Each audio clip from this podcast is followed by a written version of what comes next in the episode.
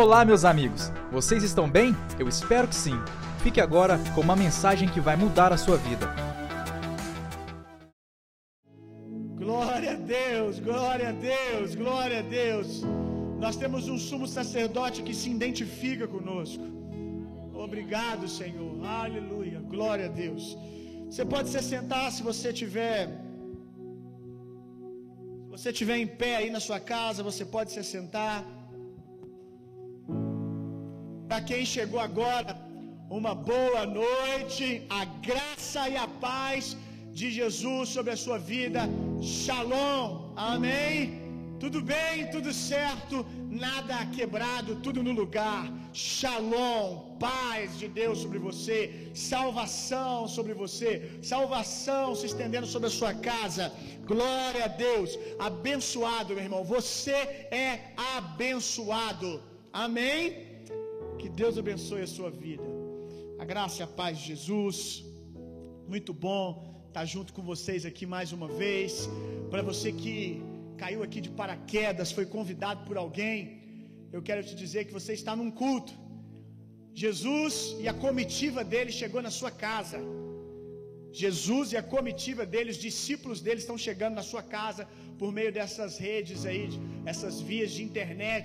Nós estamos aí na sua casa agora, fazendo um culto, e a sua casa agora é extensão do céu, é extensão do reino de Deus. Não sei se te pediram, mas eu vou te informar que se te pediram ou não, agora já era, a sua casa é a nossa igreja. A sua casa agora se tornou a nossa igreja. Você ligou a televisão, você ligou o celular e agora a sua casa é a nossa igreja. Eu sou o Bill, eu sou pastor da a igreja. Se você quiser um dia nos conhecer melhor, vem até as nossas redes sociais. Você que está no YouTube, coloca lá arroba bem-vindo à igreja. Você vai achar a gente no Instagram e assim que esse cenário de quarentena passar, você vai poder também fazer uma visita para nós lá no nosso templo. Mas enquanto isso, o nosso templo, como eu disse, é a tua casa mesmo. Muito obrigado por abrir a porta da sua casa para que a gente possa fazer esse culto maravilhoso. Amém? Ah, nós estamos numa série de mensagens sobre o Salmo 91. É um bom momento, né? É um bom momento para nós falarmos do Salmo 91 e mais do que falarmos, aprendemos. Esprememos o caldo da laranja. Você sabia que para chupar laranja você tem que espremer? Para chupar laranja, para sentir o gosto da laranja, você tem que espremer a laranja. O Salmo 91, ele é muito bonito, ali aberto sobre a, a escrivaninha, aberto ah, num quadro, né? O Salmo 91 tem bastante quadro do Salmo 91. Às vezes você chega na casa de alguém e tá aquele Salmo 91, aquele pergaminho, aquela coisa linda, né? É bonito? É. Laranja é uma fruta bonita? É. Mas você chupa laranja se você não abrir ela, se você não espremer, não tem como. Você tem que tirar o caldo da laranja. Pastor do céu, o que, que tem a ver laranja com o Salmo 91? É a mesma coisa. O Salmo 91 na parede, ele é muito bonito, mas ele só tem poder, só tem gosto, só tem revelação, só tem vitamina para você, igual a laranja tem vitamina C. Existe vitamina aqui, meu irmão. Existe vitamina aqui. E deixa eu te dizer um negócio. Eu ouvi falar aí que é muito bom ingerir vitamina C, né, para imunidade aí contra o corona, gripe, esses trem tudo aí. Mas deixa eu falar um negócio para você. Laranja é bom, mas Salmo 91 é melhor. Salmo 91 tem mais vitamina e substância, vacina, remédio, antibiótico do que qualquer fruta aí. Mas como eu estava dizendo, a fruta é muito bonita, muito linda. Coisa linda você ver uma fruta no pé, mas ela só vai alimentar e fortalecer você se você abrir ela e começar a espremer. E que bom que você já tem o Salmo 91 aí. Mas agora, abre a laranja. Você tem, ah não, o meu não é o 91, eu gosto do 23. Tudo bem. Então começa a abrir a Bíblia e chamar o autor para caminhar com você. Sabia que você que é um, um frequentador de igreja católica, evangélica, ou você não vai à igreja nenhuma, mas você simpatiza com o evangelho, com a Bíblia. Eu conheço inúmeras histórias de homens que já abriram essa Bíblia aqui, inclusive para questionar ela. Abriram a Bíblia, eu vou provar que Deus não existe, eu vou provar que há muitas coisas aqui que não batem, e eles foram grandes estudiosos, pensadores, e eles fizeram a besteira de ler a Bíblia, abrindo ela, sabe, esmiuçando. Aí de repente, um dia o autor chegou e cutucou do lado e começou a se apresentar a eles. Eu quero te ensinar a convidar a pessoa de Deus para ler a Bíblia junto com você. Eu, eu, eu gosto de, de crer, creio mesmo, que eu tenho o mesmo acesso a Jesus do que os discípulos tiveram. Do mesmo jeito que Jesus começava a pregar no sermão do monte ali, aquela coisa linda, e os discípulos ali, a multidão sentada em volta, eu posso desfrutar dessa mesa. Eu posso desfrutar disso porque foi me dado o Espírito Santo. O Espírito Santo, ele é a manifestação da pessoa de Deus, meu irmão. E se você convidar Deus, o Espírito Santo vai te ensinar como Jesus ensinou os discípulos dele. Então, hoje nós estamos fazendo um apelo para você começar a ler a Bíblia. Aí você fala assim: Eu não entendo nada, pastor. Tem que bater a senha. Quer entender? Bate a senha. Espírito de revelação. Espírito Santo que chama a senha. Me ensina sobre quem Deus é. Rapaz, você vai começar a ler a Bíblia, verdades vão começar a pular diante dos seus olhos. Aí você vai ler a Bíblia, ao invés de você sair com a sensação que você não entendeu nada, você vai sair com a sensação que você chupou, você se alimentou, você comeu algo que é muito mais poderoso que uma laranja. Aleluia! Você vai terminar e você vai falar: Eu estou me sentindo mais forte, eu estou me sentindo melhor. Por quê? Porque esse é o pão vivo que desceu do céu. Isso é pão para você, é alimento para você. Então nós estamos meditando, ah, mergulhando nas verdades que estão aqui no Salmo 91 e tentando caçar os tesouros que estão em cada verso aqui. E eu quero te convidar a fazer isso comigo. Pegue a sua Bíblia, tire a poeira aí. Se você tem uma Bíblia empoeirada, vá até ela agora e vamos ler Salmo 91. Nós vamos ler o Salmo 91 todo. Tem alguém aí que do outro lado que conhece o Salmo 91 de cor? Eu não, eu não sei recitar ele de cor, mas tem alguém aí que sabe de cor? Que tem, tinha uma vozinha ou tem uma vozinha do coque que quase te dava um beliscão se você não soubesse falar o Salmo 91 todo? Se tiver alguém aí, dá sinal, quem sabe a gente dá um brinde aí. É, um presente para quem sabe recitar o Salmo 91 todo. Não vale tentar decorar agora. Vamos lá.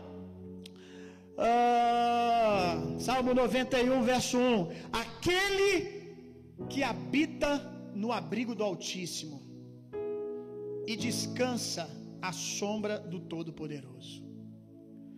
Pode dizer ao Senhor: Tu és o meu refúgio e a minha fortaleza, o meu Deus em quem confio.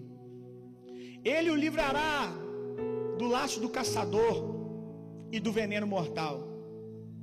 Ele co cobrirá com as, ele cobrirá com as suas penas e sob as suas asas você encontrará refúgio. A fidelidade dele será o seu escudo protetor. Você não temerá o pavor da noite, nem a flecha que voa de dia, nem a peste que se move sorrateiramente nas trevas, nem a praga que devasta ao meio-dia. Mil cairão ao seu lado, dez mil à sua direita, mas nada o atingirá. Eu não sei porquê, mas eu, eu, só consigo ler o Salmo 91 com o Cid Moreira lendo na minha mente. Quero abrir meu coração para você. Cid Moreira está aqui comigo, misericórdia. Isso está errado. Ah, meu Deus, é. Eu leio o Salmo 91, ele fica lendo dentro da minha cabeça, gente. Eu tô, você está ouvindo a minha voz, mas quando eu leio dentro da minha cabeça, eu estou ouvindo Cid Moreira. Verso 8: Você simplesmente olhará e verá o castigo dos ímpios. Se você fizer do Altíssimo seu abrigo, do Senhor seu refúgio, nenhum mal atingirá, desgraça alguma chegará à sua tenda, porque a seus anjos ele dará ordens ao seu respeito, para que protejam em todos os seus caminhos, com, com as mãos eles os segurarão, para que você não tropece em alguma pedra. Você pisará o leão e a cobra, pisoteará o leão forte e a serpente, porque aqui o Senhor começa a dizer, ó, porque ele me ama, eu o resgatarei. Eu o protegerei, pois conhece o meu nome. Olha o que Deus faz com aqueles que conhecem o poder do nome dele. Vamos ler de novo. Porque ele me ama, eu o resgatarei, eu o protegerei, pois conhece o meu nome. Ele clamará a mim e eu lhe darei resposta. E na adversidade estarei com ele. Vou, vou livrá-lo vou livrá-lo ah, e cobri-lo de honra. Vida longa eu lhe darei e lhe mostrarei a minha salvação. Você pode dizer glória a Deus, merece um glória a Deus, merece? Aleluia. Semana passada nós demos um mergulho muito profundo no, no verso 1, 2, 3 e 4. E uma das coisas, dentre muitas que a gente falou, uma das mais preciosas, é que apesar de todo filho de Deus ter acesso ao lugar da presença, nem todos os filhos de Deus desfrutam. Olha só o verso 1. Aquele que habita no abrigo do Altíssimo, aí ele coloca uma, uma condição, e descansa à sombra do Todo-Poderoso, esse pode dizer ao Senhor: Tu és o meu refúgio, a minha fortaleza, o meu Deus em quem confio. Então, todo homem nascido de novo, ele é um com Deus. Ele não está apenas no tabernáculo de Deus, ele está em Deus e Deus está nele. É algo muito mais forte. O lugar mais próximo que o homem da velha aliança, que o sacerdote da velha aliança podia chegar de Deus, era ali no Santo dos Santos, na, perto da tampa ali do propiciatório, entre os dois anjos, aonde era o lugar mais santíssimo, aonde a glória de Deus se manifestava. Isso era o mais próximo, que era incrível, que eles não faziam isso todo dia, toda hora, uma vez no ano. Era o lugar mais próximo, eu acho que é até mais, são alguns anos, não é todo ano que eles entram ali. Eu não me lembro agora. Tem muito tempo que eu não dou a matéria de, de sacerdócio. Mas enfim, não era algo que eles acessavam toda hora todos os dias, todos os meses. Mas era um lugar incrível. Mas esse é o lugar mais próximo da pessoa de Deus. Nós não, meu irmão. Nós, a gente, a gente tem o hábito de falar, né? Que nós podemos acessar o Santo dos Santos. Isso é uma verdade. O lugar da presença. Mas é um pouco mais profundo. Porque nós não estamos num lugar físico, nós estamos numa pessoa, nós estamos em Deus e Deus está em nós. A Bíblia diz que Jesus preenche tudo em todos, nós estamos, estamos totalmente imersos em Jesus, sabe? Nós somos mergulhados dentro dele, é um negócio muito louco. Porque ao mesmo tempo que ele é o rio que corre do trono de Deus e nós estamos mergulhados nesse rio, diz que o rio também flui de nós. Então é esse fluxo uh, que nós estamos desfrutando, meu irmão. Aleluia! Mas aqui diz que todos podem, né? Eu concluo para você que esse lugar aqui aquele que habita no abrigo do Altíssimo. Esse lugar todos nós estamos. Mas aqui ele diz: e descansa. O desfrutar da proteção está no descansar. Nascido de novo, todos vocês que creram em Jesus são. Mas maduro na justiça, nem todos. O que é ser maduro na justiça? É crer que você tem acesso. É crer, não é apenas crer que Deus pode, gente. Ah, eu acho que eu não vou nem sair do verso 1 hoje, hein? De novo. Não é apenas crer que Deus pode, gente. Tem muita gente que nem vai na igreja e crê que Deus pode. Tá vendo essa praga aí? Aí ele fala assim: Deus é todo poderoso. Deus pode. Se Deus quiser, né? É assim que eles falam. Se Deus quiser. Então estão dizendo que Deus pode. Mas olha essa frase, como é que ela parece ser cheia de fé, mas ela esconde uma incredulidade. Porque a incredulidade é a desconfiança do caráter de Deus. se Deus quiser, um dia falar isso para Jesus: Jesus, se tu quiseres, tu podes me curar? Essa resposta desse jargão, se Deus quiser, já foi dada.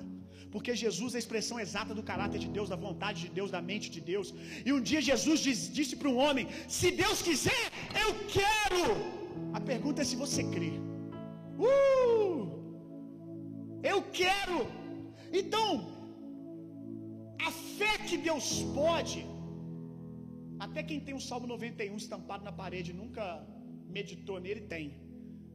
A fé, da, a fé madura é a fé que diz: Deus não só pode, mas Deus quer. A fé madura é Deus quer. Eu conheço o caráter de Deus e eu sei que Ele quer. Amém? Como é que eu vou conhecer se Deus quer ou não, pastor? Vou ter que orar no monte 40 dias.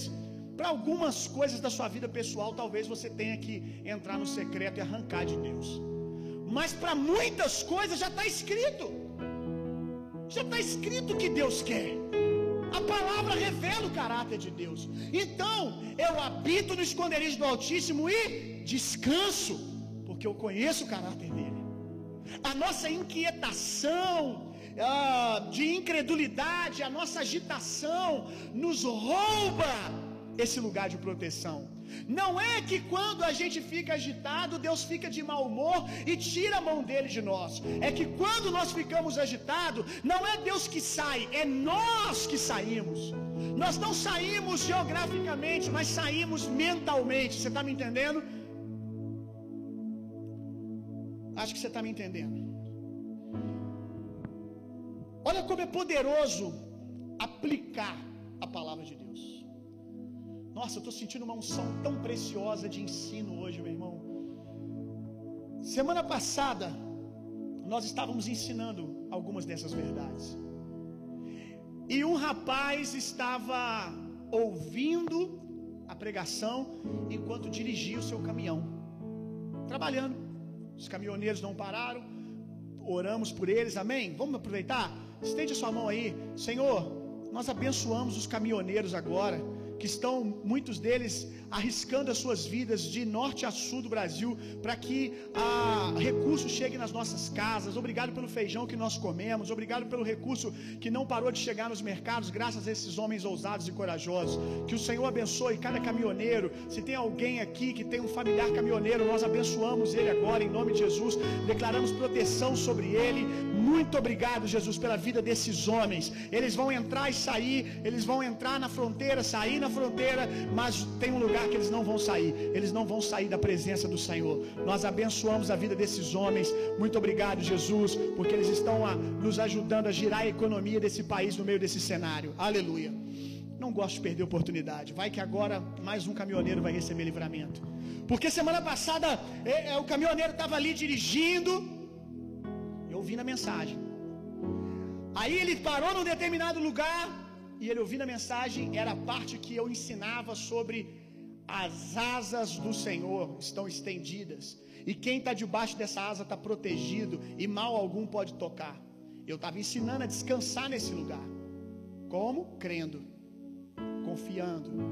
E ele estava ouvindo isso quando ele avistou três homens vindo na direção dele para fazer mal a ele, para assaltar, assaltar ele ali na boleia do caminhão. Fiquei me sentindo Pedro e Bino agora. Na boleia do caminhão. E quando esses homens foram para avançar para fazer o mal, nunca saberemos se a intenção do diabo ali era apenas roubar ou matar também, porque ele mata, rouba e destrói. Se ia trazer algum dano para a saúde desse homem.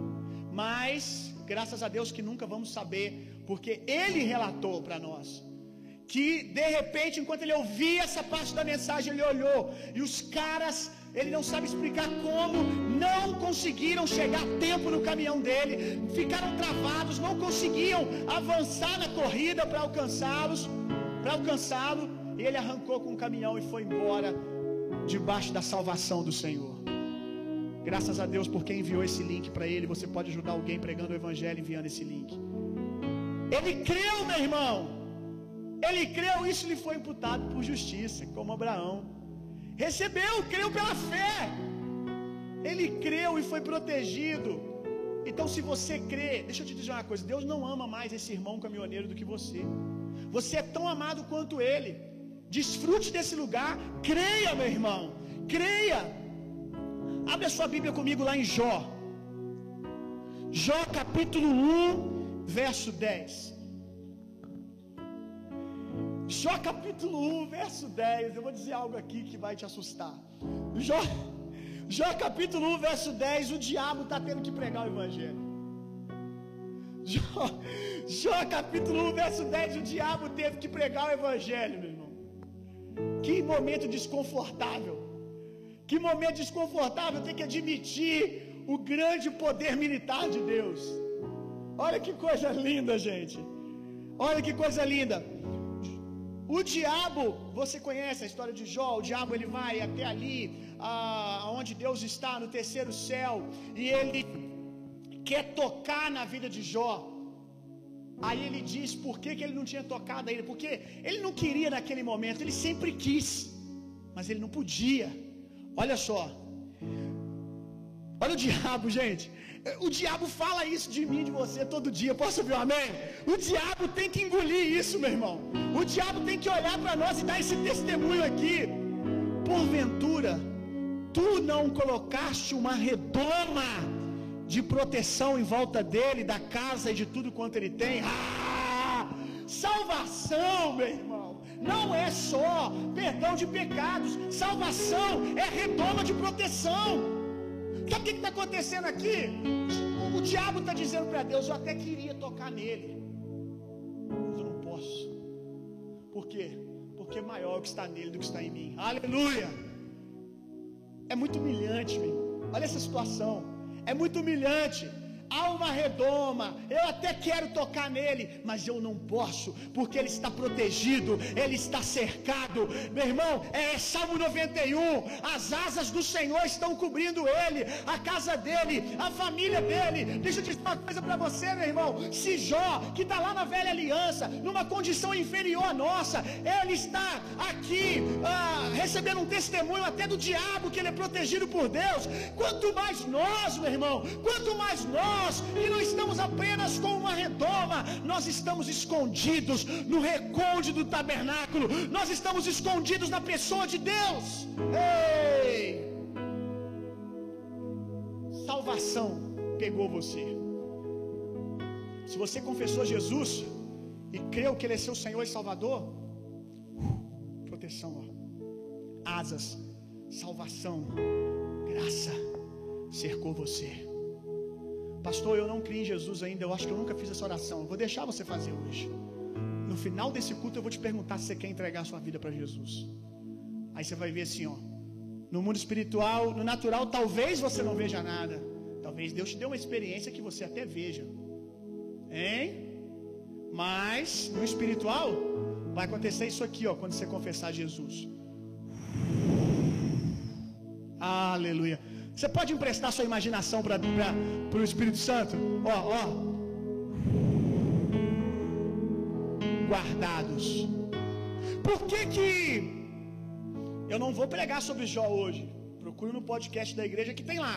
Eu explico uh, o livro de Jó na ótica da nova aliança.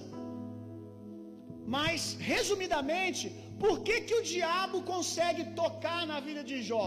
Obviamente, essa redoma foi rompida. Algo aconteceu que rompeu essa proteção. Olha o testemunho de Jó. Não sou eu que estou falando, é Jó que vai dizer. Jó vai dizer assim: Tudo que eu mais temia me sobreveio.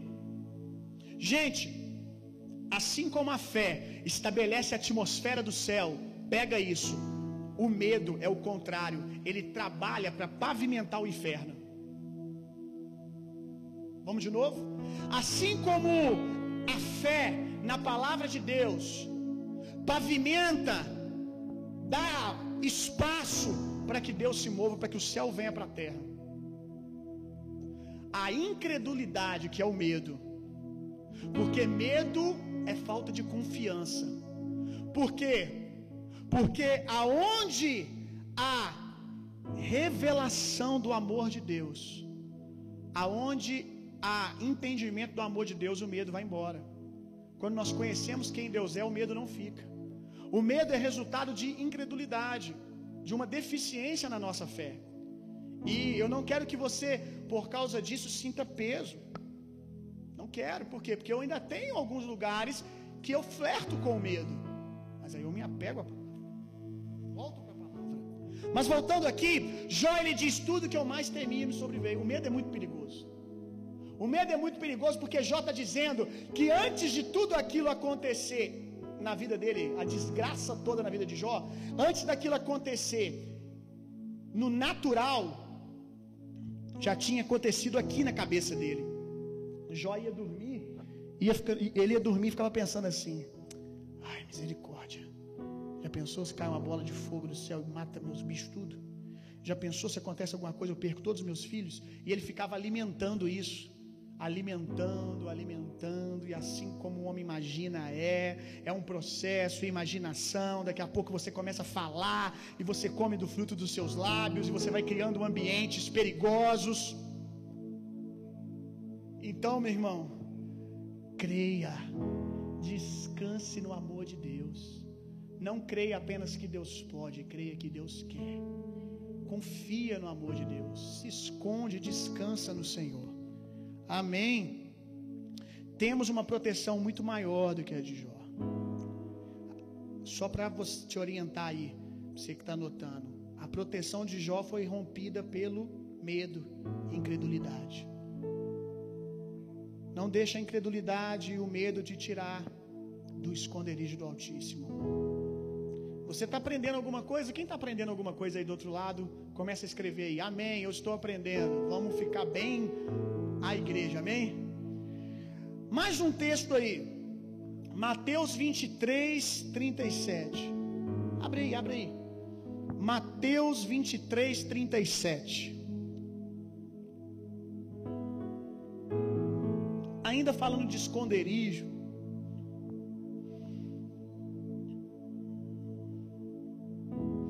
Verso 4 diz assim: a gente terminou aqui, né? No verso 4, semana passada. Ele o cobrirá com as suas, ele o cobrirá com as suas penas. Mateus 23, 37. Olha, olha, olha Jesus dizendo aqui. É Jesus que está falando. Só para te situar o que está acontecendo. Jerusalém, Jerusalém, que mata os profetas e apedrejas os que te são enviados. Gente, vê se isso aqui não revela muito o coração de Deus. Deus ele começa aqui na boca de Jesus dizer que, que Jerusalém faz algo abominável. Abominável, irmão. Abominável. Matar os profetas de Deus é pecado isso? Com certeza. É um grande pecado. Mas olha a parte B. Quantas vezes quis eu ajuntar, quantas vezes quis eu ajuntar os teus filhos? Eu me emociono, meu irmão, com o coração de Deus. Ele fala do que Jerusalém está fazendo, do que ela tem feito, e diz que mesmo assim, ele tentava trazer Jerusalém para debaixo das asas dele e proteger. Olha como o caráter de Deus é imutável. O problema do pecado, meu irmão, não é que Deus se esconde, é que você se esconde. O pecado ele faz isso com você, como Adão que se escondeu ali atrás da moita. E Deus estava o procurando. Quantas vezes, olha isso aqui, eu quis. Preste atenção, da parte de Deus, Deus queria que eles se achegassem. Até porque, até porque, quando Deus diz assim, eu queria que vocês se achegassem, precisa botar um ponto aqui de equilíbrio. Não está dizendo que tudo bem você ficar aqui debaixo das minhas asas e continuar matando os profetas. Tudo bem você vir aqui para debaixo e continuar cometendo toda sorte de iniquidade. Não. É porque a gente tem que entender que a graça de Deus é poderosa para nos santificar. Deus está convidando, porque Deus está dizendo: se você vir para debaixo da minha presença, ela vai transformar você. Então, quando nós estamos, ah, quando nós pecamos, eu ensinei isso semana passada, eu acho. Quando nós pecamos, nós não devemos correr de Deus, nós devemos se achegar a Deus, porque é isso que vai nos transformar, vai nos lembrar quem nós somos, quem nós nunca deveríamos ter deixado de ser. Aí alguém diz: Não, se você, eu já, eu já preguei isso algumas vezes, se você se achegar à presença de Deus, entrar no Santo dos Santos em pecado, você morre. Pois bem, mas não é isso mesmo que tem que acontecer.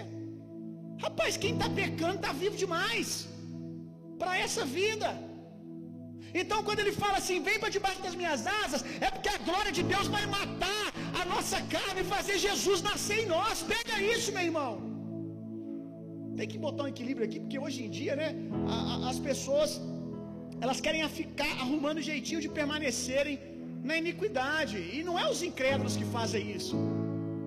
Muitas vezes são os cristãos. Que triste isso. Mas debaixo das asas é um lugar de transformação, porque a glória de Deus está ali, a graça de Deus vai favorecer você e vai transformar você. Vamos continuar lendo. Eu não consigo avançar, gente. Meu Deus. Quantas vezes quis eu ajuntar os teus filhos, como a galinha junta os seus pintinhos debaixo das suas asas. Olha isso aqui. E você não quis. Tu não quisesses. Eu, eu, eu assim, tá na Bíblia, né? Mas é difícil essa metáfora, né? Imaginar Deus como uma galinha, rapaz. Não é? Vamos, vamos, vamos trocar? Uma águia é melhor. Deus não fica ofendido. Deus não fica ofendido. Mas imagina Deus como uma grande águia. Uma grande águia. E aonde os filhotinhos da águia ficam ali, quando ela está andando ali com os filhotinhos debaixo das suas asas. Mais uma vez afirmo o que eu te falei no começo. Ah, Deus pode, mas será que Deus quer? Estou te ensinando. Aqui está dizendo que Ele quer.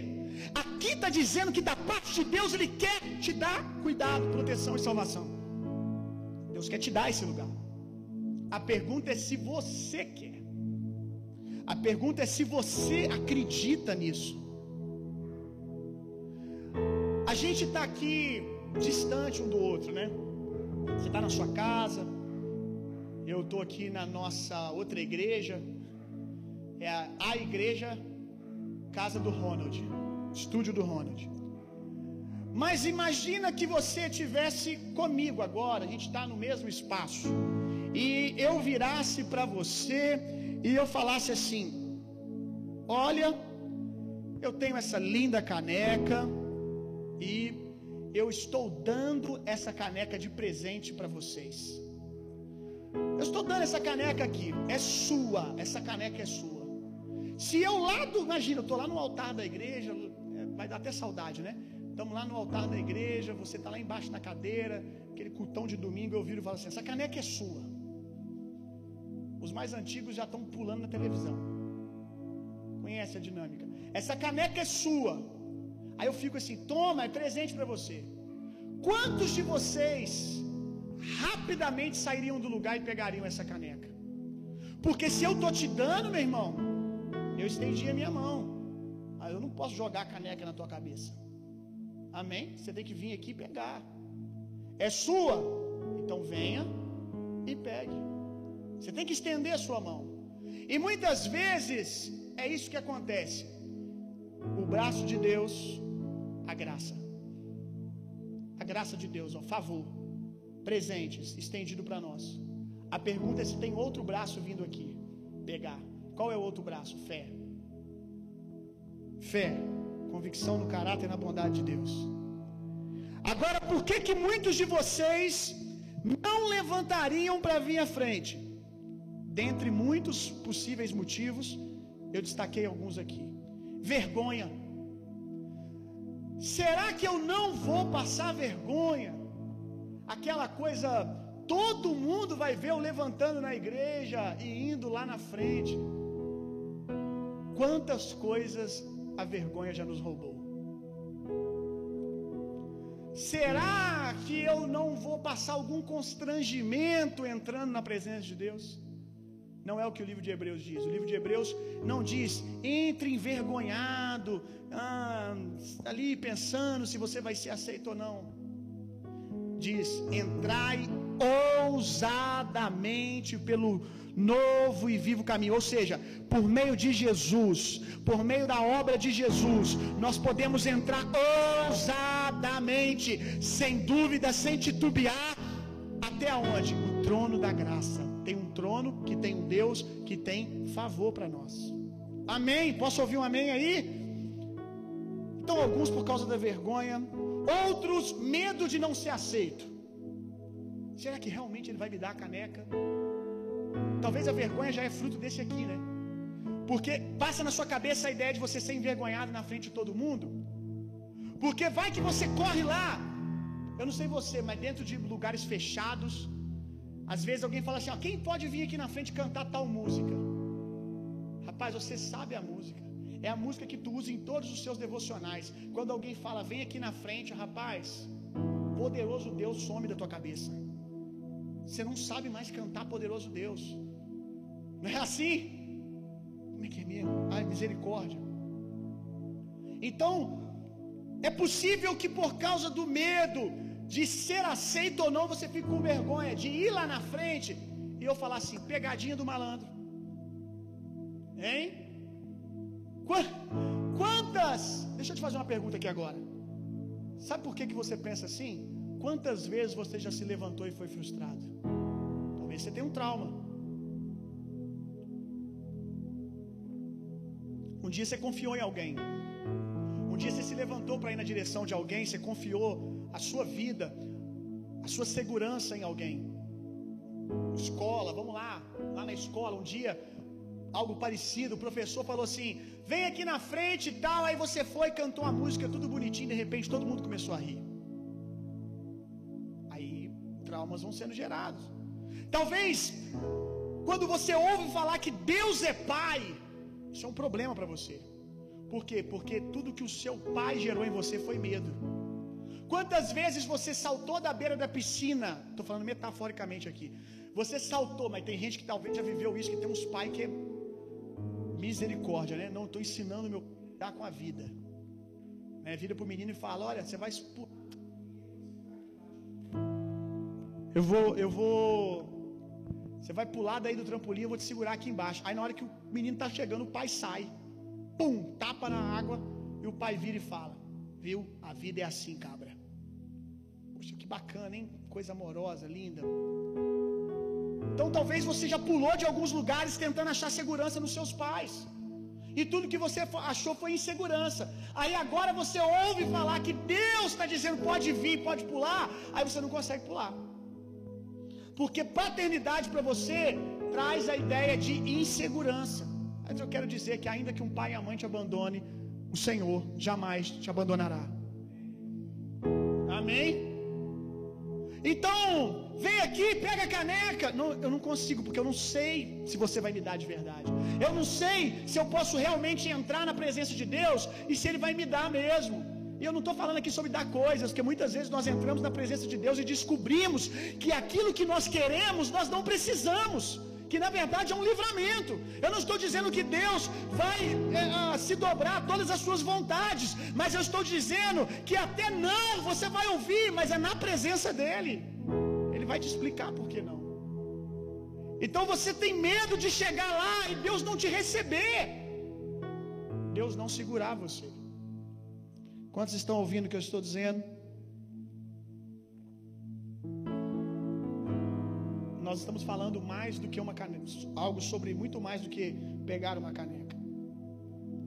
Desconfiança, desconfiança. Será que eu mereço? Será que ele realmente vai cumprir a sua palavra? Será que Deus não é como as outras pessoas que mentem, meu irmão? Está escrito, está escrito, meu amigo. Está escrito, está escrito. Está escrito, creia e receba. Quanto aquilo que está escrito, não há dúvida, meu irmão. Deus colocou a palavra dele acima do próprio nome.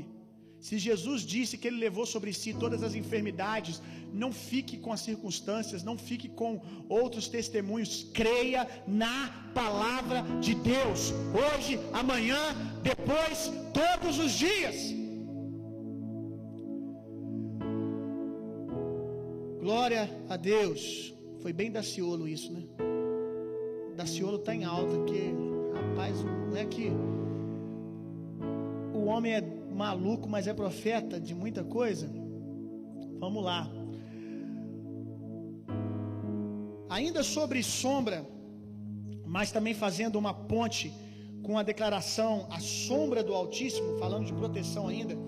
Faz um favor para mim, Ronald, vem aqui na frente. O Ronald ele tá ali, gente, ele tá doido para participar desse culto. Diácono Ronald. Aqui ele virou diácono. Na casa dele ele, ele escolhe o cargo que ele quiser, gente. Porque se ele virar pra gente e falar, ele já chegou aqui e falou: se você não me ungir diácono da igreja online, eu não vou emprestar o templo. Aí a gente ungiu ele diácono. Se ele pedir para ser apóstolo aqui, a gente vai ter que ungir. Olha só que coisa legal. Você, fica um pouquinho para lá, Ronald. Você não vai ver com, com detalhes aqui, mas a minha sombra, ela está sendo projetada aqui. A minha sombra. Aí o salmista, ele vai dizer que aquele que habita no abrigo do Altíssimo descansa à sombra do Todo-Poderoso. Olha que interessante. Para o Ronald estar na minha sombra, ele teve que sair lá de onde ele estava, de longe, e vir para perto. Por quê? Porque a minha sombra está junto a mim.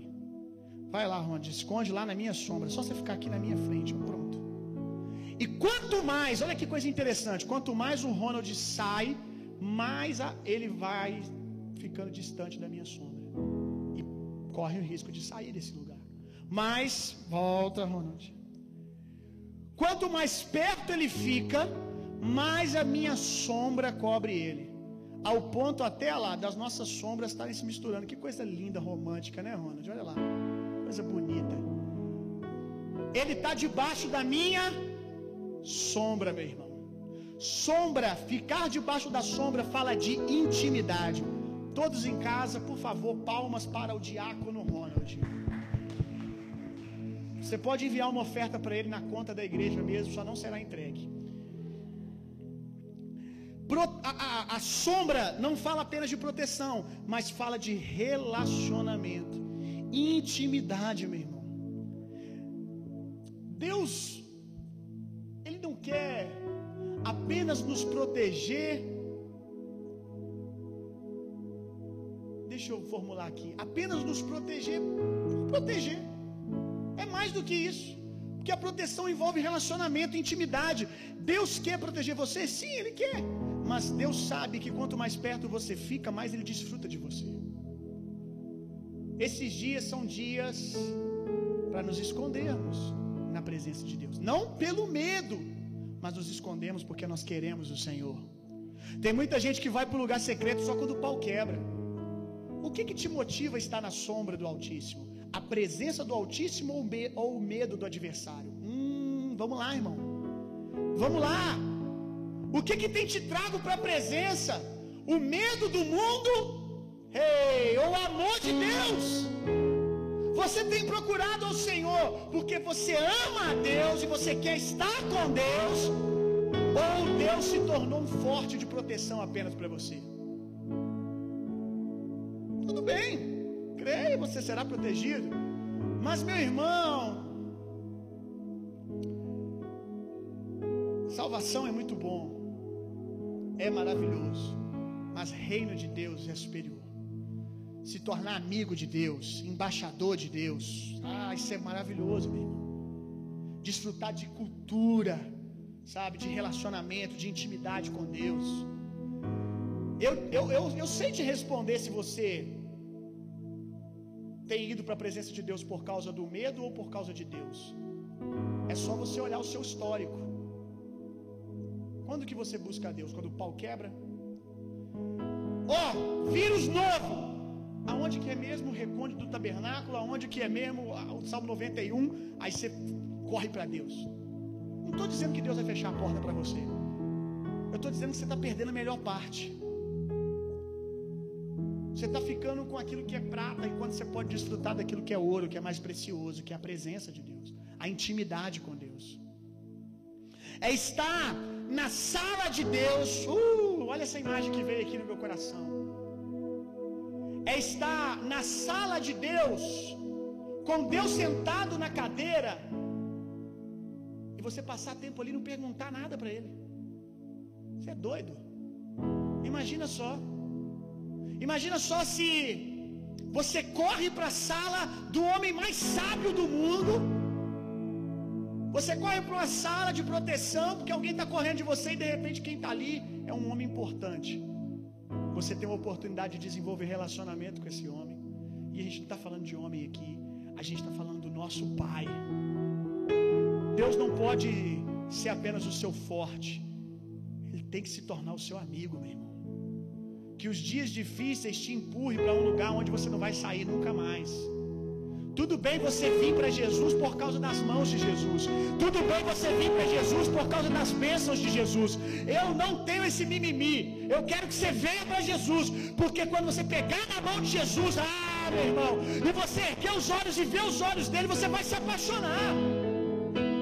Agora, meu irmão, não dá para ficar querendo as mãos de Jesus para sempre. Não é maduro isso. Você pode ter Jesus inteiro, para que você vai querer só as mãos? Você pode conhecer os segredos do Senhor. É, é isso, você, essa imagem. Você está na sala de Deus, ah, irmão. Você está na sala de Deus e você não pega um segredo, você não descobre um mistério. Está faltando aí mentalidade de rei, porque os reis são caçadores de mistérios. Ei, irmão. Aí quando corona passa, você só volta quando tiver, não estou profetizando não, tá?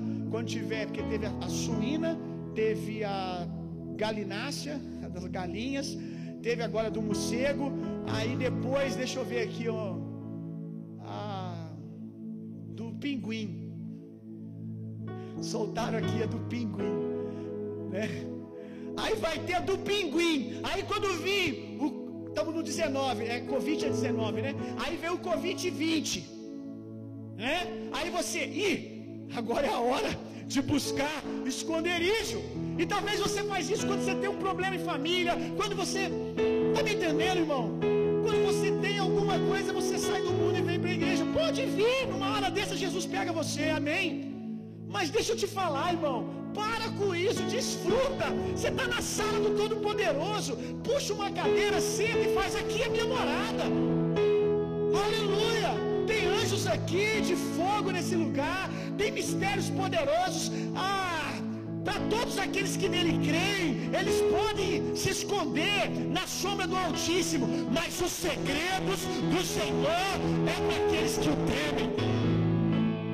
Os segredos é só para quem quer o outro nível, quem quer relacionamento. Ah, Jesus!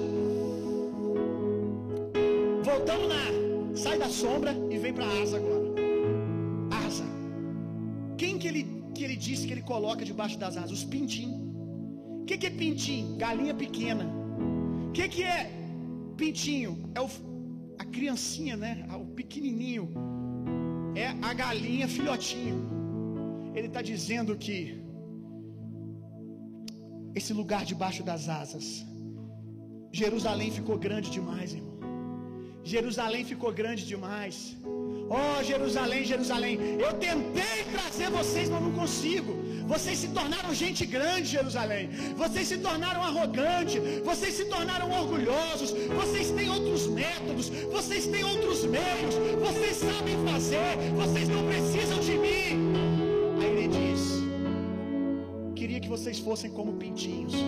A Bíblia diz, meu irmão, você quer entrar no reino de Deus, você quer desfrutar do reino de Deus, seja como uma criança, seja um pintinho, seja puro.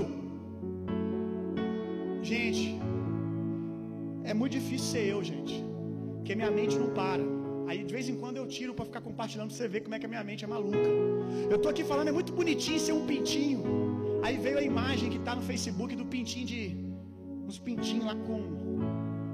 Com uma sainha, gente. Vocês já viram isso, gente? Quem já viu os pintinhos de saia na internet? Não viram, não? Ô Ronald, eu vou te mandar. Você tem que ver que coisa fofa, Ronald. Eles pegaram aquelas forminhas de, de bombom. Pegaram as forminhas de bombom. Aí fizeram um buraco e botaram nos pintinhos. Aí os pintinhos ficou tudo fofinho, mais fofinho do que é. Agora, por que, que eu estou falando isso no meio da mensagem? Ninguém sabe. É mistério.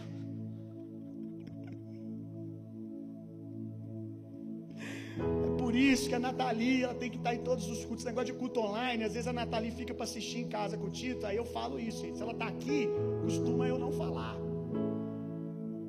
Meu Deus, gente. Volta. Volta aqui, volta aqui. Esquece o pintinho de saia. Jesus não quer que você seja um pintinho de saia. Amém? A não ser que você seja uma menininha. Aí você pode ser um pintinho. Gente, esquece. Esquece. Esquece. Reseta, reseta. Vamos postar isso depois de cortar a parte dos pintinhos de saia. Mas ele quer que você seja como criança. Pureza, irmão. Pureza. A gente anda com Deus, é incrível como a gente se perde no mover de Deus, gente. É mais fácil se perder no mover de Deus do que às vezes nos momentos de pressão e de luta. Porque às vezes no mover de Deus a gente acha que sabe muito, que amadureceu, que tem a fórmula, a doutrina. Isso é muito perigoso, irmão. E a gente deixa de ser como criança. E o reino de Deus é para aqueles que cabem debaixo da asa. Aqueles que não importa quanto eles cresçam espiritualmente, eles dizem: Eu sou o seu menino, Jesus.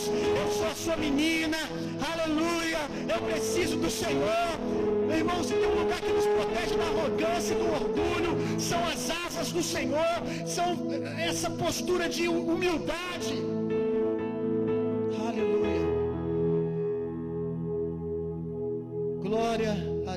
Deus, aleluia.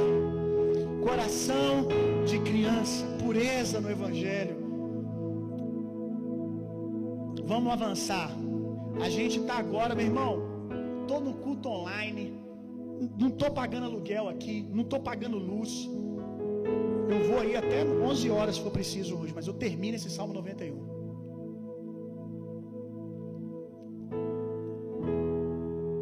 Versos 5 e 6.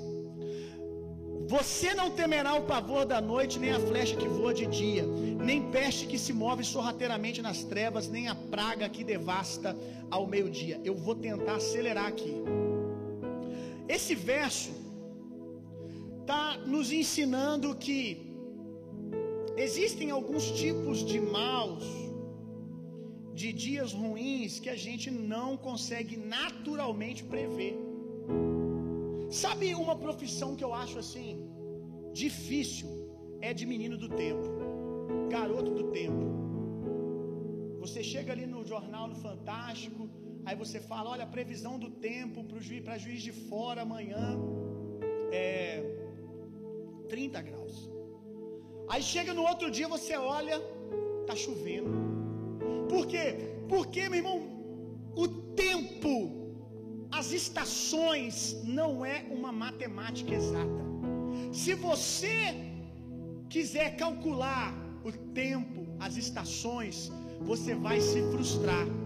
O cara do tempo ali, ele já fala sabendo que aquilo é uma probabilidade mas que a gente repara que muitas vezes erra, porque o tempo muda.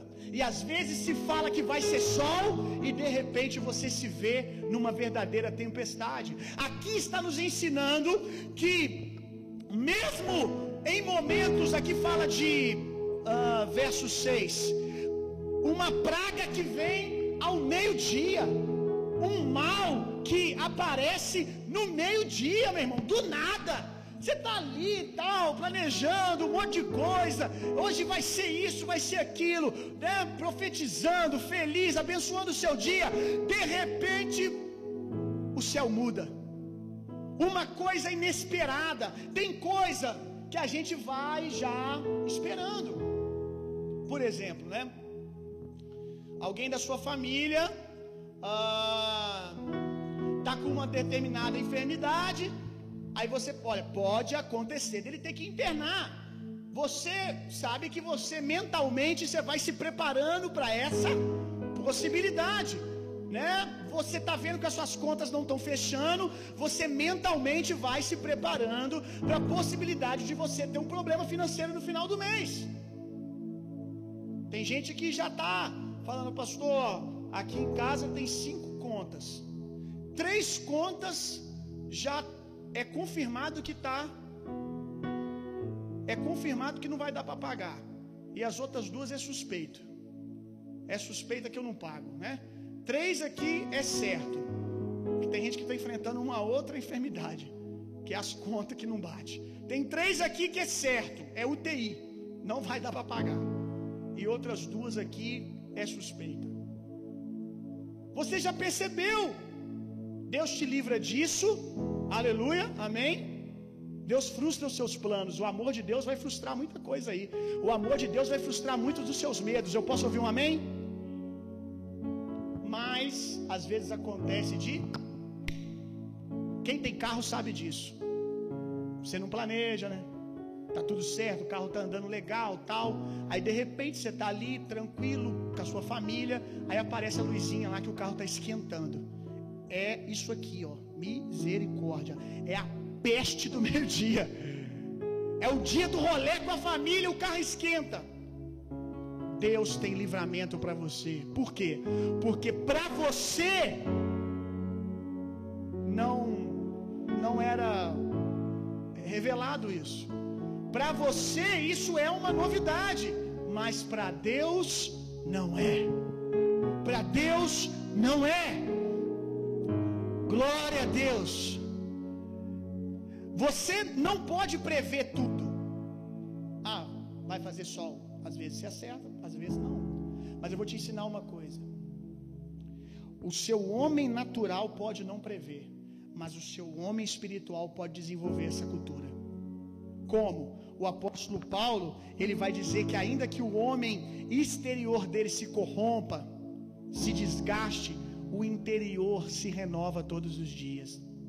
O interior dele sempre está pronto. A Bíblia diz: quem poderá conhecer a mente de Deus, senão o Espírito de Deus? Quem conhece a mente de Deus, diga comigo, o Espírito de Deus. Vamos lá, vamos ser didático aqui que você está quase dormindo. Vamos lá. Quem conhece a mente de Deus, os pensamentos de Deus, as profundezas de Deus, diga comigo, o Espírito de Deus. Mais uma vez, o Espírito de Deus. Aí o texto vai dizer: esse mesmo Espírito comunica essas coisas ao nosso espírito. O nosso homem natural, ele pode ser pego de surpresa, mas o seu homem interior, ele já está pronto e municiado para qualquer dia mal. Por isso que a gente pode viver uma paz que excede todo entendimento. Deixa eu te dizer uma coisa: ninguém me avisou. Eu não recebi uma carta que ia ter um vírus que ia ter que fechar a nossa igreja. Ninguém me avisou sobre isso. Ninguém, não chegou um fato natural, um e-mail. Foi a praga do meio-dia. De repente chegou. Tem que fechar o templo, tem que ir para isolamento. Mas de alguma maneira o meu espírito já estava pronto. Por quê? Porque eu estou em paz. Desde o primeiro dia eu estou desfrutando de um lugar de paz. Por quê? Porque o homem exterior não sabia, mas o espírito está tranquilo. Porque o espírito sabia e já sabe do livramento e já sabe da bondade de Deus. Posso ouvir um amém? Aleluia, meu irmão.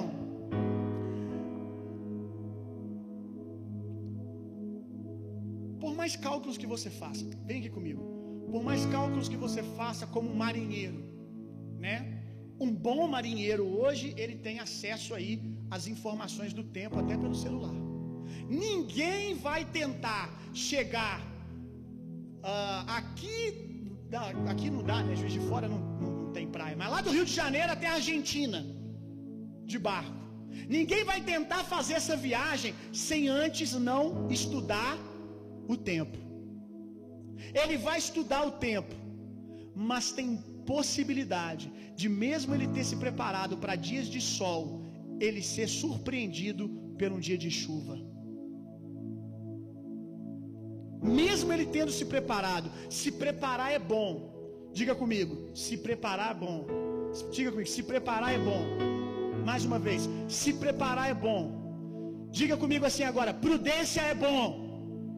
Diga comigo: prudência é sabedoria. Mais uma vez, prudência é sabedoria. Só que eu vou te ensinar uma coisa: não coloque a sua confiança na prudência, não coloque a sua confiança nos seus planos de que não vai ter tempestade. A nossa fé precisa estar em Deus, porque aí, se o plano fugiu, você não diz a figueira não floresceu e eu sequei também, porque eu botei a minha expectativa na figueira. Aqueles que têm uma fé em Deus, eles vão dizer: ainda que a figueira não floresça, eu não estou nem aí, eu fiz planos, eu fui prudente, mas a minha confiança está no Senhor.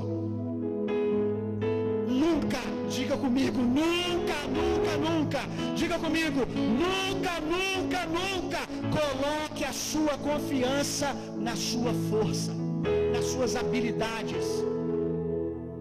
Você vai entender isso agora. Tem gente aí do outro lado que é um ótimo motorista. Tem gente que dirige bem aí? Provavelmente tem gente que está mentindo agora, né? Ah, eu dirijo. Quem pode falar isso é quem está no teu carona.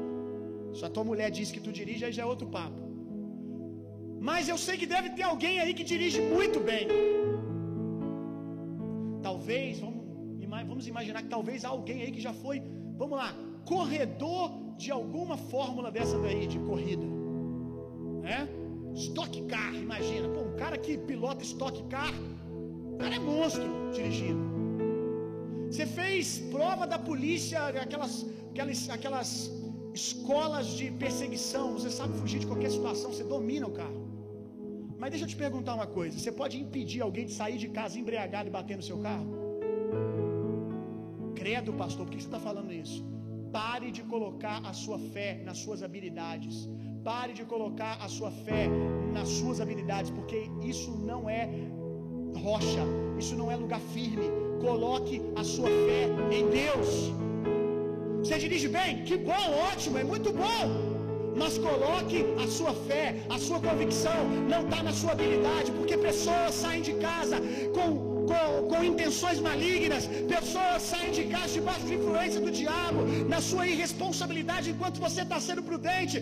Coloque a sua fé em Deus, porque se a sua fé estiver em Deus, não importa se você pensou que não ia ter sol, se o tempo mudou, sua fé está no Senhor.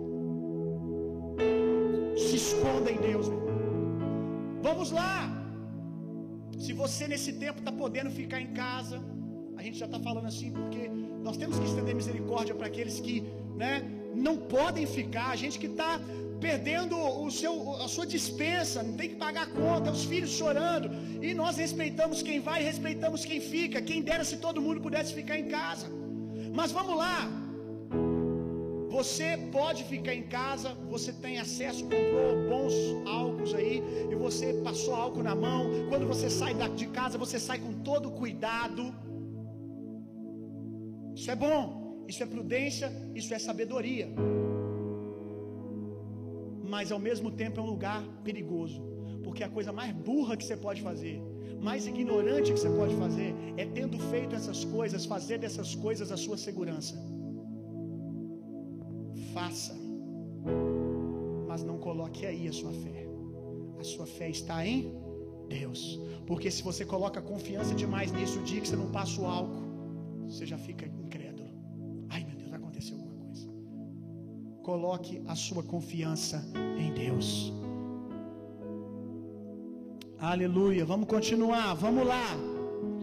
Versos 7 e 8. Mil poderão cair ao seu lado, dez mil à sua direita. Tem gente que acha que esse texto aqui é sobre namoro, né? Misericórdia, pastor. Mil namoram à minha esquerda, dez mil à minha direita, só eu não sou atingido. Quem sabe é um livramento. Amém? Quem sabe quem está sendo atingido, está sendo atingido pelo diabo. Já pensou por essa ótica? Que quando for te acertar, que seja para bênção, amém? Mil poderão cair ao seu lado, dez mil à sua direita, mas nada o atingirá. Você simplesmente olhará e verá o castigo dos ímpios. Duas coisas que eu quero falar aqui. Não se espante com nenhum cenário.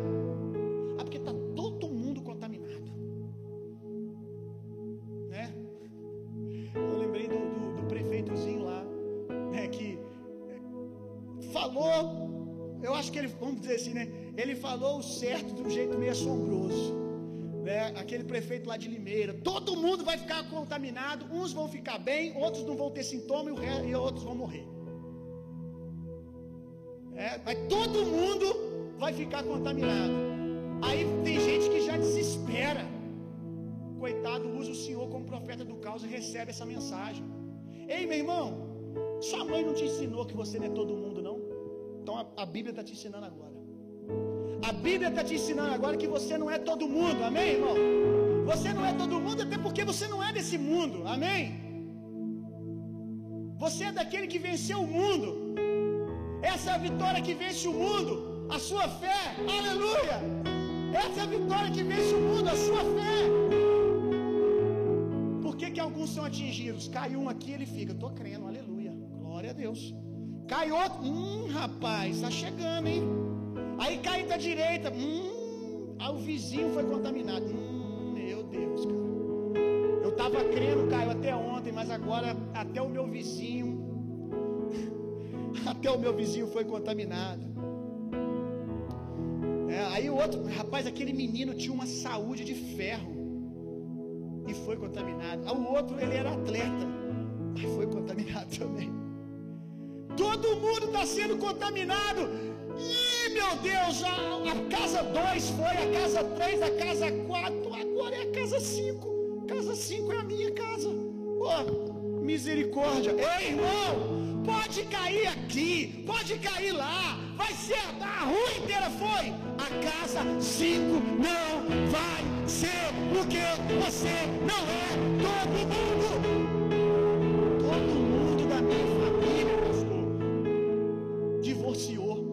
Todo mundo da minha família tem isso.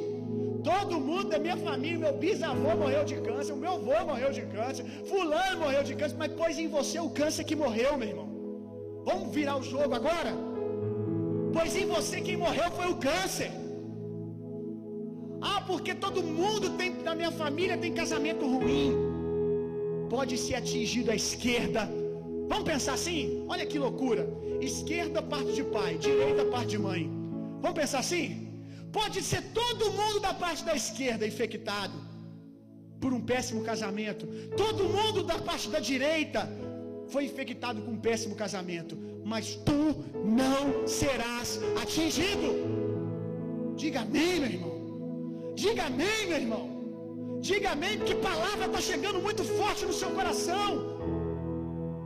Você não é todo mundo. Você é filho de Deus. Os cristãos têm que entender que o cenário dos últimos dias, que eu não estou dizendo que nós já estamos neles, mas eu estou te ensinando que quando você vai lá, você vai para a velha aliança, você vê as pragas e o povo hebreu, ó, o povo hebreu está tranquilo, praga nenhuma está chegando para eles, porque eles estão guardados no Salmo 91. Nos últimos eu não sei se você é pré-tribulacionista, você é pós-tribulacionista, se você vai passar pelo, pelo princípio, se vai passar pelas dores inteiras. Não sei o que, que você acredita. Eu sei de uma coisa: se você estiver aqui, você vai estar aqui guardado pelo Senhor. Pastor, mas crente não passa aperto, não. Nós passamos. Tem sofrimento para o cristão, mas não é maldição, não é enfermidade. O sofrimento do cristão, meu irmão. E eu não estou dizendo que eu não fique doente, eu estou dizendo que essa não é a vontade plena de Deus. Vamos jogar uma segurança aí. Essa não é a vontade plena de Deus. Deus não quer que eu concorde com isso. Deus não quer que eu aceite isso sobre mim. Apesar de acontecer, às vezes, como eu disse, às vezes você é livrado no laço do passarinheiro. Você se vê já preso, mas ainda assim o livramento vem. O sofrimento do cristão é qual? É justamente esse: de ser favorecido com Deus. O mundo odeia isso. Aqueles que são das trevas, eles odeiam isso. é perseguição por amarmos Jesus, é perseguição por não abrirmos mão dos valores do reino de Deus. Cristão, cristão pode morrer antes do tempo, entre aspas aqui, do tempo estabelecido por ele, das suas expectativas. Pode, morrendo como, como Estevão, porque não quis negar o Evangelho, como os grandes mártires, aleluia! Perseguição, apedrejamento, falatórios, é, é, é, sendo é, maldito pelas pessoas. Essa é perseguição. E talvez nos últimos dias, talvez nos últimos dias, os cristãos, talvez, não quero falar de escatologia aqui, serão perseguidos justamente por isso. Talvez alguém vá questionar: será que a culpa não é desses cristãos? Porque todo mundo fica infectado. Não que cristão não fique, porque alguns acabam crendo que, e, e recebem também. Mas a maioria dos cristãos não ficam infectados. Na primeira mensagem eu falei sobre um pouquinho sobre ah, o contexto da peste negra que judeus sofreram perseguição, porque muitos judeus não eram infectados, por causa do zelo deles, da limpeza, tudo, por vários outros motivos também, mas eles sofreram perseguição porque não chegava no arraial deles, um ou outro era. Eu sei, meu irmão, que pode cair mil à minha esquerda, dez mil à minha direita, mas eu não serei atingido, porque eu não sou todo mundo, eu sou filho de Deus. Você simplesmente olhará e verá o castigo dos ímpios. Outro ponto que eu quero colocar aqui, irmão, quantas pessoas que te ferem, há pessoas más no mundo, oh, muitas, muitas de natureza ruim, porque não nasceram de novo e a natureza delas é má, outras Outras nasceram até de novo, mas um dia flertam com o diabo e acabam sendo usadas por eles, inclusive cristãos. Deixa eu dizer um negócio assustador para você aqui. Eu não me lembro de um momento específico agora, mas eu não tenho dúvida que eu já fui objeto de maldade na vida de alguém. Eu não tenho dúvida que eu já causei mal a alguém, mesmo sendo cristão. Mesmo sendo cristão. Então nós podemos ser injustiçados, meu irmão. Mas o que cabe a nós, aquilo que nós recebemos, nós estendemos. O que cabe a nós, fomos agraciados, nós damos graça. Porque não é porque o outro me fere que eu vou permanecer ferido, adoecido, inflamado, ressentido. O outro me machuca, mas isso fala dele, não de mim. O que eu dou a ele é graça e favor. Agora, tendo alguém permanecido na maldade, te persegue, meu irmão, entrega isso para a justiça de Deus. Ah, pastor, Deus vai matar fulano. Eu vou te dar um, uma ótica linda. Ora para Deus matar ele, mas ora para Deus matar ele para ele nascer de novo. Você não precisa pedir para ele morrer, não, fisicamente. Para com esse negócio de querer ver o outro definhando, porque isso fala da sua doença e não mais do, do outro. Ora para ele morrer, nascer de novo. Ora para quem está te perseguindo ter um encontro com Jesus. Agora, pastor, e se ele não se converter? E se ele. E se, se, se. Meu irmão, olha isso aqui. Você simplesmente olhará e verá a justiça do Senhor nos ímpios. Não faça justiça você já foi justificado. Deixa Deus ser o juiz dessa causa. Entrega para Deus e segue seu caminho, irmão. Deus é bom. Deus é bom e Deus tem o controle de tudo. Fique tranquilo. Ah, engraçado, porque me lembrei aqui agora. Ontem de manhã eu tive a impressão eu, eu, lembro que eu ainda falei com o Senhor: Senhor, se durante a palavra isso vir de novo no meu coração, eu vou entender que o Senhor realmente quer fazer algo nesse sentido. Ontem de manhã, eu estava limpando o quintal, lavando o quintal. Aí eu estou lá lavando o quintal, esfregando o quintal. Porque eu tenho umas pestes do meio-dia lá que são meus cachorros. Misericórdia, gente. Eles precisam nascer de novo. E eu estava lá esfregando o chão que eles sujaram, a bagunça que eles fazem lá. E de repente me veio o sentimento que Deus queria liberar um recurso preso, sabe? Alguém que foi injustiçado e tem um recurso preso que vai favorecer você e a sua casa. E quando eu li aqui, saltou de novo no meu coração. Eu não sei quem é, mas eu oro para que nos próximos dias, se tem alguém que foi injustiçado, é legal que você receba esse recurso. Alguém prejudicou você e tem feito força para que você não receba aquilo que lhe é justo. Em o nome de Jesus, em o nome de Jesus, que anjos ministradores agora possam voar em direção a esse lugar de injustiça e virar a mesa. E eu sinto que você se preocupou mais ainda porque você disse: nesse cenário de vírus, nesse cenário aí que eu não vou receber mesmo, aí que juiz nenhum vai bater o martelo, pois eu quero liberar uma palavra em nome de Jesus, como profeta de Deus. Eu ministro agora Deus batendo o martelo e liberando recurso, recurso, e vai ser tão milagroso que você vai dizer: pois bem, aquilo que não tinha acontecido num tempo favorável aconteceu de maneira sobrenatural no meio da crise. Em nome de Jesus. Depois você me conta o que Deus fez. Aleluia.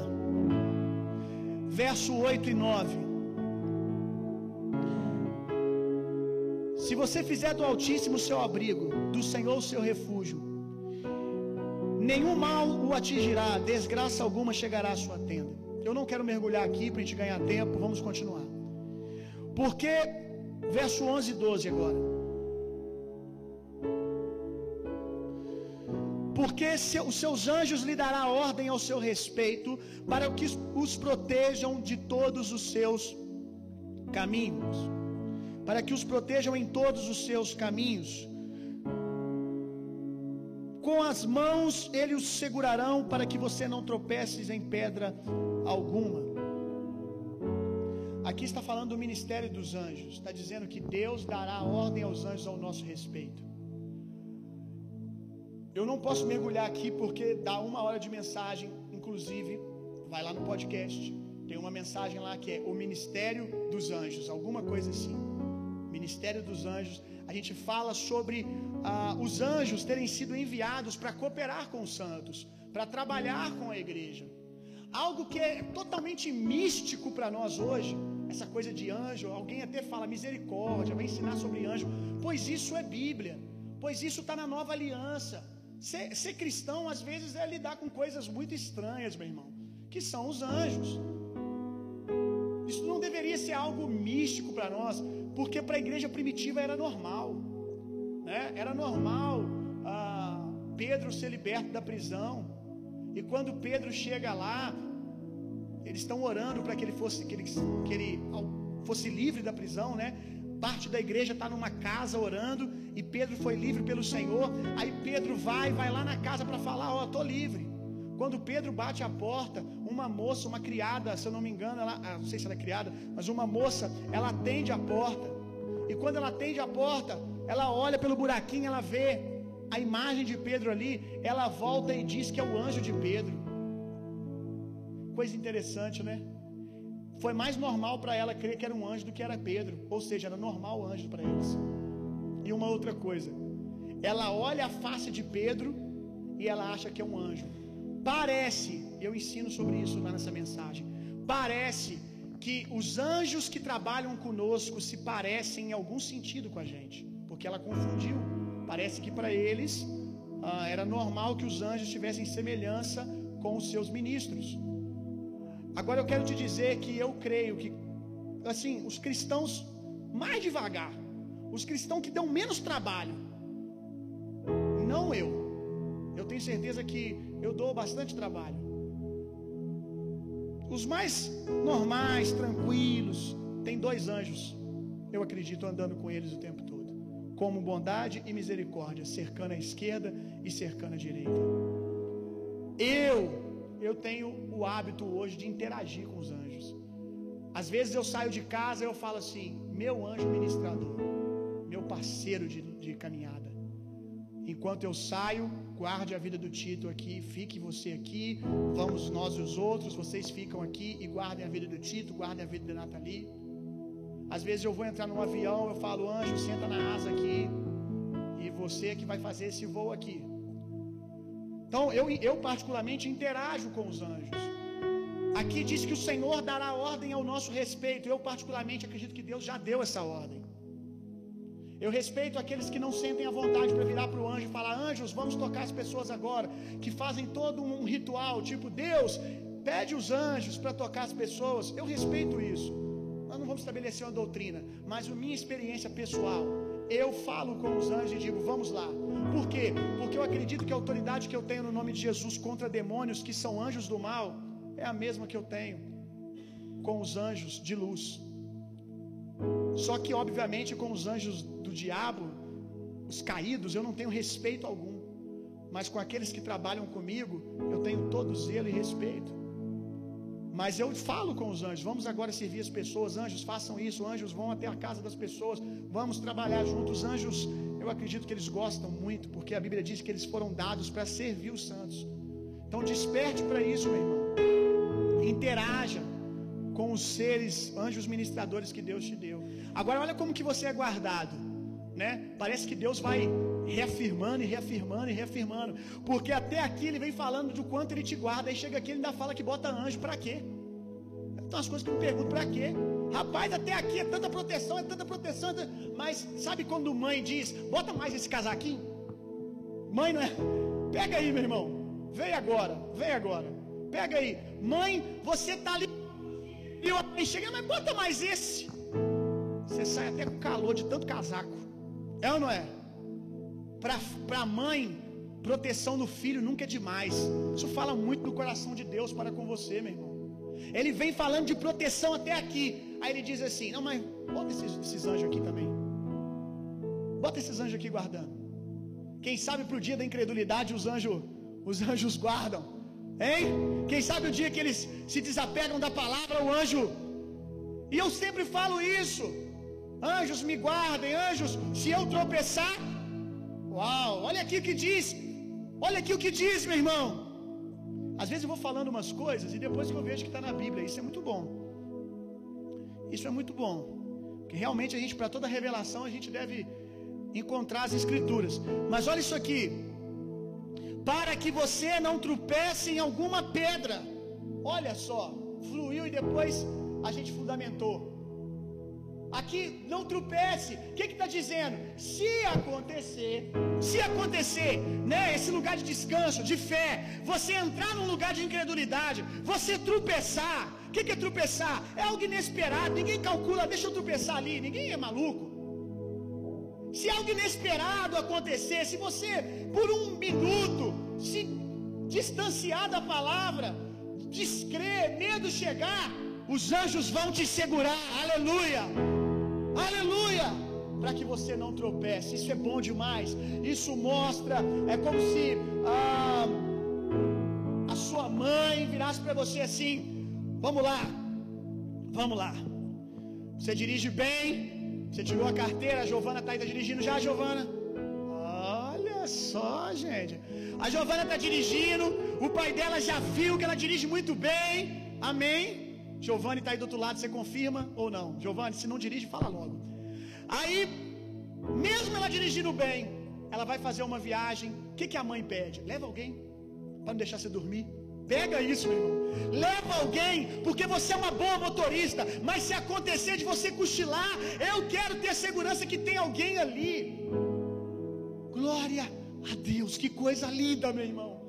Se você tropeçar, se você se distrair, os anjos do Senhor estão ali para guardar você. Você não faz ideia, os anjos trabalhando o dia inteiro. É, é dardo do maligno que o anjo vem e te protege. É dardo de enfermidade que o anjo vem e te guarda.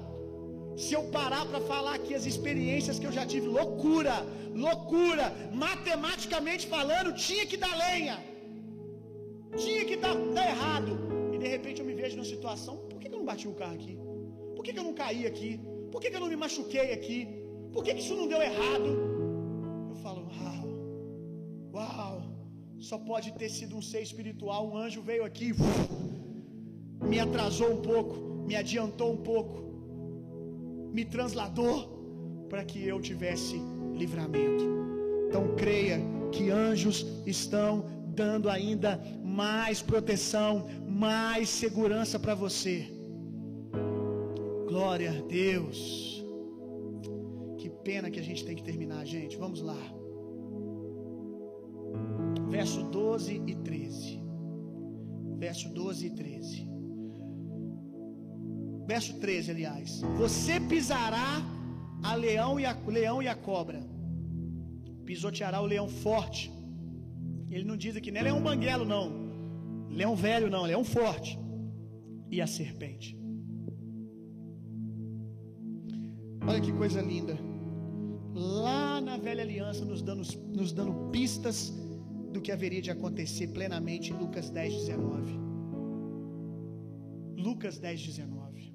Lucas 10, 19 diz que há uma autoridade no nome de Jesus. Uma autoridade no nome de Jesus. No meu nome vocês pisarão em serpentes e escorpiões.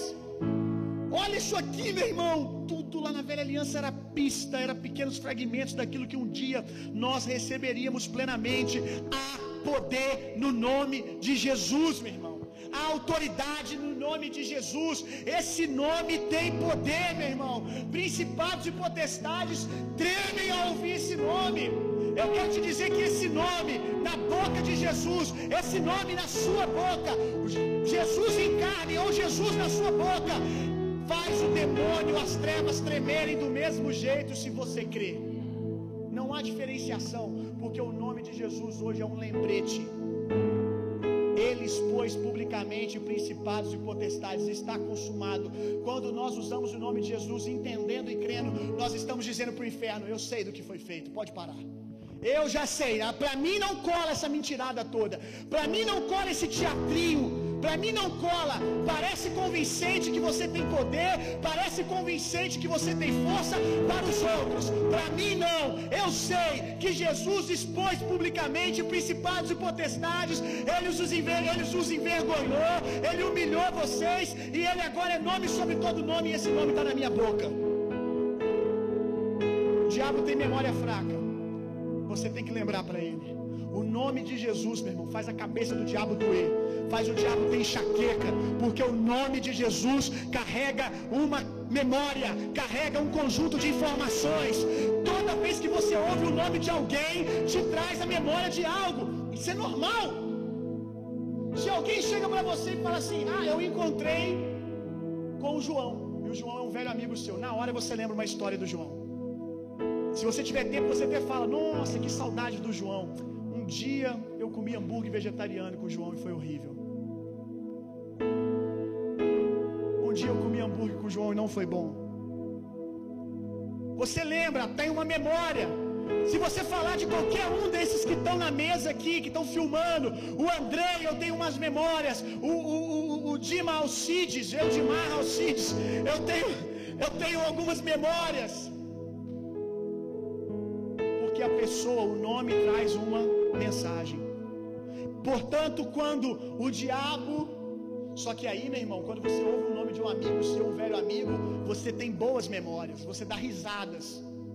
Agora, e quando alguém te fala de alguém que te feriu, de alguém que te machucou, se você não tiver tratado, aquilo te faz ainda algum mal, você está, ah, não é? Asco, né? Ah, nossa. Aí você quer mudar de assunto, você não quer falar aquela pessoa não te traz boas informações. É normal, isso é do ser humano, né? Quando a gente está num processo de cura com relação a alguma coisa, isso acontece. Agora, irmão, imagina o que, é pro diabo. Você virar, eu falo com você agora no nome de Jesus. Ah, meu irmão, você acha que ele sente asco apenas? Ele se corrói por dentro, meu irmão. Ele é destruído de dentro para fora. Seca desde a raiz, amém? Ele começa a secar desde a raiz quando ele ouve esse nome. Porque esse nome traz uma mensagem para ele. Esse nome traz uma informação para ele. Esse nome traz uma mensagem. Qual mensagem está consumado? Ele me venceu e esses aí sabem disso. É melhor eu trocar, é melhor eu pular de casa, é melhor eu procurar outros que ainda podem ser enganados, pois as boas novas do evangelho chegou nessa casa tem cordeiro na mesa. Amém. Glória a Deus. Uh! Vamos concluir. Verso 14 e 16 para a gente fechar. Pode vir, equipe de adoração. Gente, o que, que foi isso hoje, gente? Uau! O que, que foi isso hoje? Glória a Deus, glória a Deus. Olha, deixa eu falar um negócio para vocês. O pau vai quebrar daqui a pouco, hein? Por quê? Meu irmão, se a palavra foi liberada com essa graça, se fluiu assim, saboada a palavra de Deus hoje, deslizando. Imagina o resultado dela agora, que a gente vai orar daqui a pouco.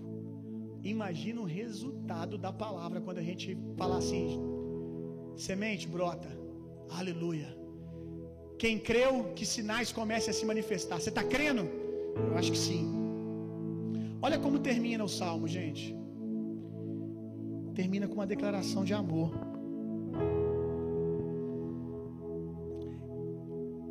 Olha, no começo, verso 1, 2, 3 e 4, vai falar daqueles que creem e porque creem descansam. E porque descansam desfrutam proteção de Deus. Lembra que eu te falei que crer não é crer apenas que Deus pode, mas é crer que Deus quer, porque fé é convicção do caráter de Deus.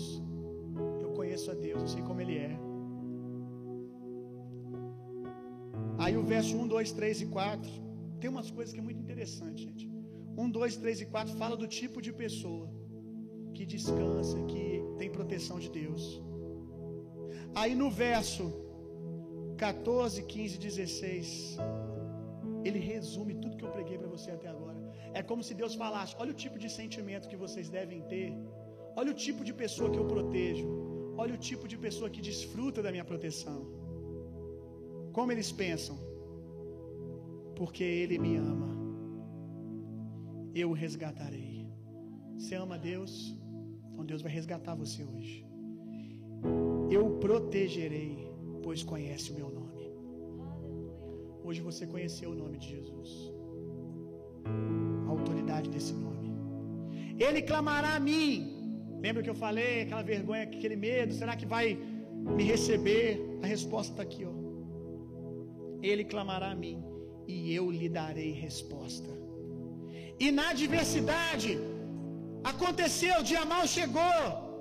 Se passares pelas águas, pelo fogo, no vale da sombra da morte, e na adversidade estarei com ele. Eu não vou abandonar você, nem no dia ruim, nem quando você, como ovelha teimosa, fugiu da minha presença. Vou livrá-lo e cobri-lo de honra. Irmãos, eu acredito que Adão e Eva não ficavam nu no Éden. Você arregalou o olho. Como assim, pastor? Adão e Eva não estavam nu? Eu acredito que só percebe quem está nu quem um dia teve roupa, percebeu a nudez. Mas eu não estou falando de uma roupa de pano, ah, de linho fino. Não, não, não. Eu creio em Salmos 8, se eu não me engano, diz que com glória e honra o Senhor os vestiste. Eu acredito que havia uma roupagem espiritual, sabe? A glória de Deus vestindo Adão e Eva. E foi isso que o pecado, o medo, a vergonha, a acusação arrancou deles. Ei, irmão, com glória e honra eu os vesti, falando dos homens. Eu creio, meu irmão, que nós andamos por aí vestido de glória Bíblia diz: Eu visto a, a erva do campo, a planta, de um jeito que nem Salomão se vestiu. Eu acredito que espiritualmente a gente está vestido com uma roupa muito mais bonita que a de Salomão, que qualquer coisa. Glória e honra, meu irmão. Glória e honra. Existe uma roupa espiritual de sacerdote que nós vestimos, meu irmão. De rei, de realeza. E toda roupa fala de uma autoridade. Quando você vê um policial, você sabe. O cara não precisa dizer que é policial. Eu hoje estou quase todo de branco. Se eu passar na porta de um hospital, só porque eu estou de branco, vão achar que eu sou médico. Se for num outro lugar, vão achar que eu sou pai de santo. Mas eu sou pai de santo mesmo. Tenho um monte de filho espiritual santo de verdade. Aleluia. Irmãos, Existe uma roupa espiritual que fala da onde nós vimos, viemos. Uma roupa, uma roupa espiritual que fala quem nos vestiu e de como nós somos importantes. Você está vestido assim. Você está coberto de honra, meu irmão. Vida longa eu lhes darei.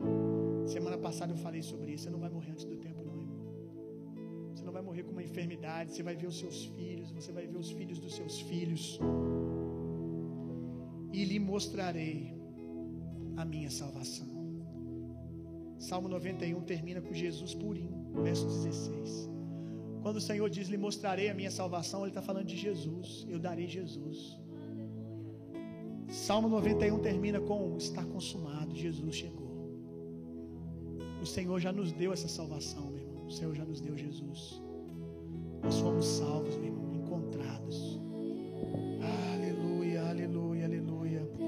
Salvação chegou, meu irmão. Salvação chegou, salvação chegou para você em nome de Jesus. Só que Deus não é o ladrão que pula a janela, Deus bate na porta do coração. Deus não é o ladrão que pula a janela, Deus bate na porta do seu coração. E Deus está batendo, batendo, batendo desde o primeiro minuto que eu comecei a pregar. Você está me ouvindo agora? Seu coração está queimando. Algo está dizendo dentro de você assim: é com você que Ele está falando. Eu quero te fazer uma pergunta. Você vai abrir a porta do seu coração? Eis que estou à porta e bato. Se você abrir, quem abrir a porta, eu entrarei e cearei com ele. Aleluia. Ceia é festa. Festa. Jesus está dizendo: se você abrir a porta do teu coração, eu vou entrar e vou fazer uma festa aí. Nós vamos comer juntos. Sabe o que que é isso? Quem um dia foi salvo, pode o mundo estar de luto, mas por dentro eles estão em festa. Por dentro eles estão em festa, eles estão na ceia do Senhor. Abre a porta do teu coração. Eu quero perguntar: tem alguém que precisa voltar para Jesus? Ou tem alguém que nunca orou? Talvez você foi na igreja uma vez ou outra, ou nunca foi, e o seu coração está queimando como se Deus te chamasse para perto. Eu quero te perguntar: você está disposto a entregar sua vida para Jesus? Se você está, escreva aí agora, no YouTube ou no Instagram. No YouTube ou no Instagram, escreva aí: Eu entrego a minha vida para Jesus. Se você andou por caminhos distantes, se desviou do propósito e está voltando hoje, escreva: Eu estou voltando para Jesus. Alguém aí? Tem alguém aí que pode abrir o coração e dizer: Jesus, entra, porque eu quero viver tudo isso que esse pastor pregou. Eu quero viver tudo isso que o Salmo 91 diz. Isso é para os filhos de Deus. Isso é uma mesa que é para os filhos de Deus. Criação todos são, mas filhos só aqueles que abrem o coração para Jesus. Ei, meu irmão, da parte de Deus o convite está feito. A pergunta é: você quer? Lembra? Jerusalém, Jerusalém, eu quis. Deixa eu só te falar uma coisa. Quando você ouve o Evangelho, o diabo também prega para você. Quando você está ouvindo boa, as boas novas do reino, do outro lado o Evangelho, o diabo fica falando que você não merece o Evangelho. O diabo fica dizendo assim: não é para você isso aí não, sabe porque tu é pecador demais. Tu fez isso, você feriu fulano, você fez aquilo, você já se machucou demais, não tem jeito para você. Lembra da palavra que eu preguei no início? Jerusalém, Jerusalém. Você realmente fez algumas coisas que não agradam a Deus. Mas eu, todo o tempo, quis trazer você para perto. A Bíblia diz que Deus é presenteador daqueles que o buscam, daqueles que vão até Ele. A Bíblia diz que Deus ama dar presentes para aqueles que entram na presença dEle. E o maior presente que você pode receber de Jesus é ser salvo de você mesmo, é ter Ele como seu Senhor e Salvador, é ser salvo de você, é nascer de novo. Olha, irmão, Ele é presenteador daqueles que o buscam. Aqui não diz que Ele é presenteador daqueles que fazem tudo certinho. Aqui não diz que Ele é presenteador de quem fez tudo certo hoje de manhã ou não. Aqui diz que só há uma condição: aqueles que o desejam, aqueles que o buscam. Ele veio para pessoas doentes como você. Olha, meu irmão, eu tenho certeza que a violência que o Espírito Santo veio na pregação hoje é por causa de alguém aqui. Irmão, a violência que a palavra foi pregada hoje é por causa de alguém que está do outro lado que Deus precisa alcançar.